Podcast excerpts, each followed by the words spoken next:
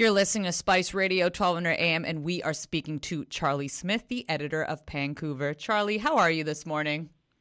Oh, I'm doing great. Thanks, Karen. It's great to be here. It's all great. And it's going to be such a nice weekend, Charlie. So I'm looking forward to the sunshine. I think that's going to make a huge difference. But, Charlie, we've got a lot to cover this morning. And there's one story that has been getting a lot of attention on social media saying people really need to pay attention to the story, especially if you really care about climate change. And it is this Willow project that has been recently approved by the Biden administration. Charlie, can you give us some background on this and why a lot of people are quite upset by this move? Yeah, they're very upset because uh, the climate people because they helped elect Joe Biden, and he actually had uh, the most far-reaching climate plan of any presidential candidate in history, and he went way beyond what Hillary Clinton or Barack Obama did, uh, fellow Democrats.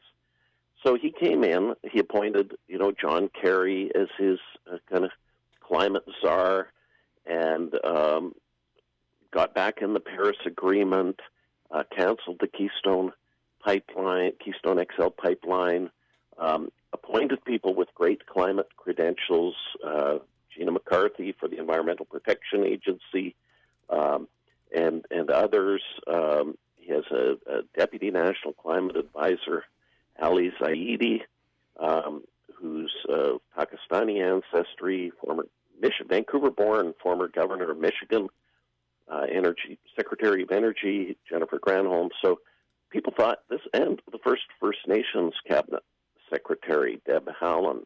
So people thought were, things really changed with Joe Joe Biden, and and they did in in the early parts of his term.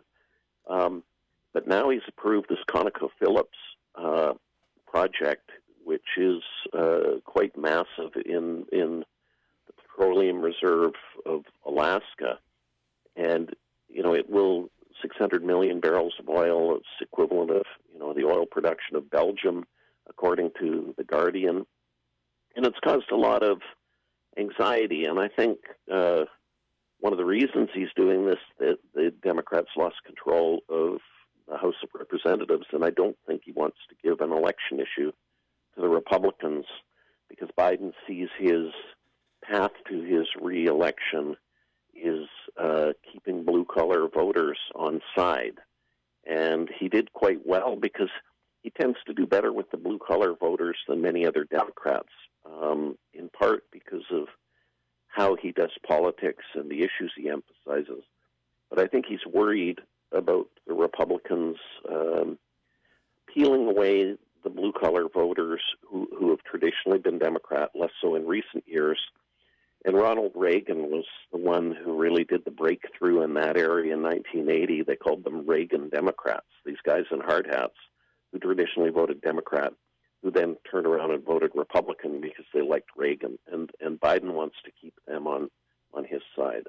Mm, it's always politics, Charlie. And this is one of those stories where people say, well, why should we care about this? I mean, if this does move forward, I know there's a lot of legal challenges that are currently going on, but they're even saying just the amount of emissions that is going to come out of this, the number of species that could get killed, there are consequences to this.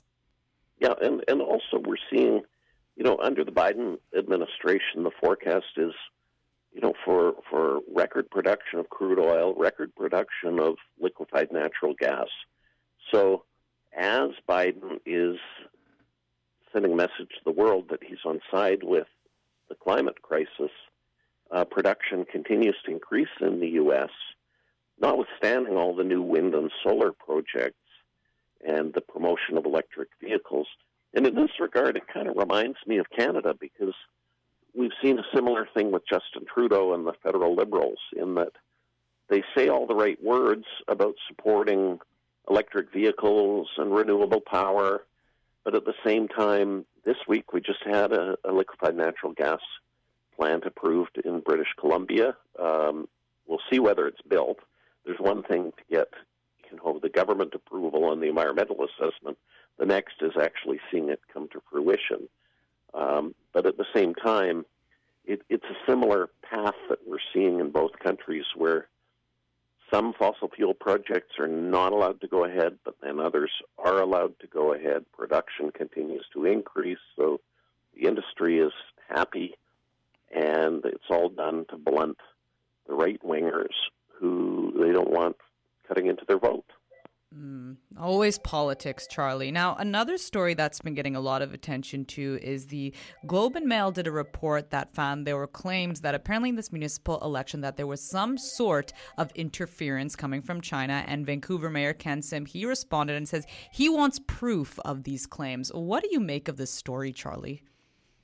Yeah, what I think is going on here is you've got reporters acting as stenographers CSIS intelligence agents who've gone rogue.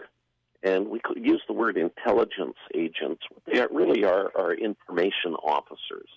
They gather information, and it may be right, it may be wrong. Uh, we're in no position to assess whether this information is accurate or not because we don't know the identity of the person gathering the information. We don't know where they got the information.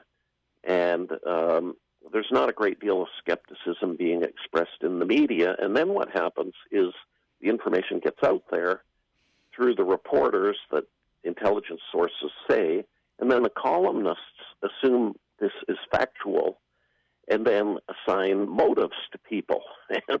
and, so we're seeing a backlash within uh, the Chinese Canadian community to the way this story is being um, presented. And uh, but at the same time, there are some people. I have a good Taiwanese friend who says, "Oh, what's happening in Canada is exactly the same as what's happening in Taiwan." The Chinese government tries to influence elections, and but they haven't had a great deal of success in the last two presidential elections. Though their candidate recently won. I won't say their candidate, but the one who is more China friendly won in the Taipei election. Mm. But here in Vancouver, Kennedy Stewart lost by 37,000 votes. Um, Ken Sim had 85,000 votes. Kennedy Stewart had 39,000 votes.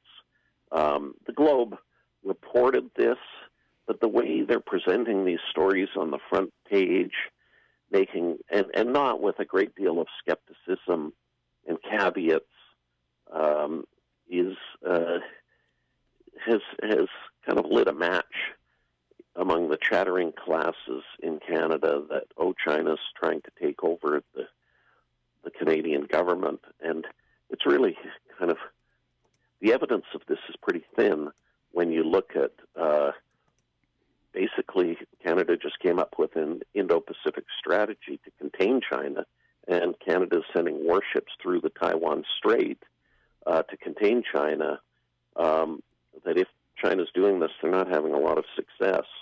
Uh, and also, I question the claims that Kenny Chiu, for instance, in Richmond, Steveston East, lost the election because of Chinese interference.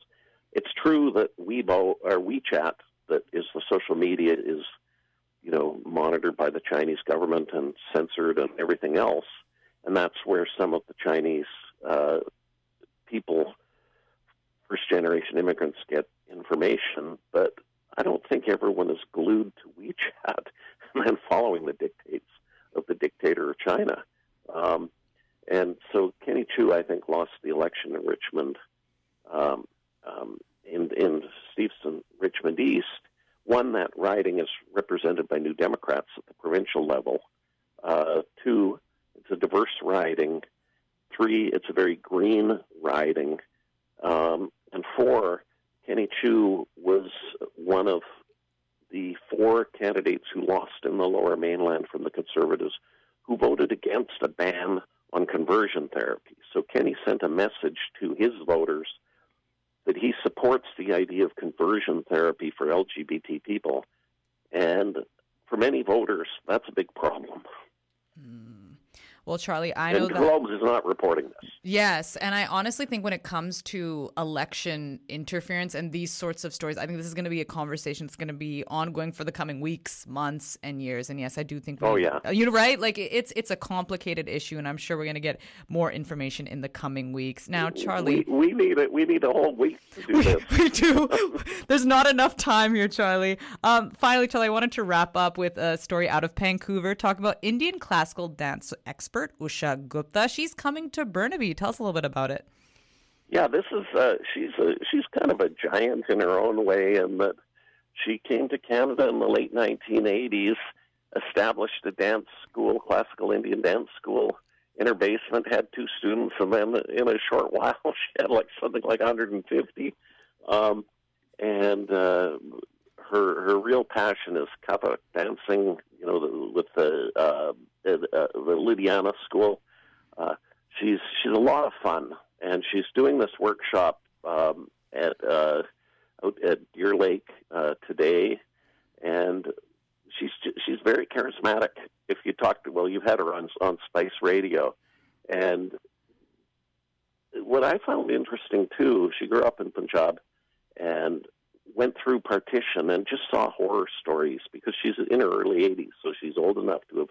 She was a child at the time, and to see someone who witnessed such awful things happen right before her eyes to become this very warm, totally well adjusted, um, passionate advocate of arts and culture, I think is a testimony to the human spirit. Oh, it really is. And I think it's incredible just the work that she's done. Like I said, we've spoken to her and she is quite something and incredible. So people need to check out this piece in Pancouver about Usha Gupta. Charlie, thank you so much for your time. We appreciate it. You have a wonderful weekend. Okay, you too. Thanks, and Karen. Bye.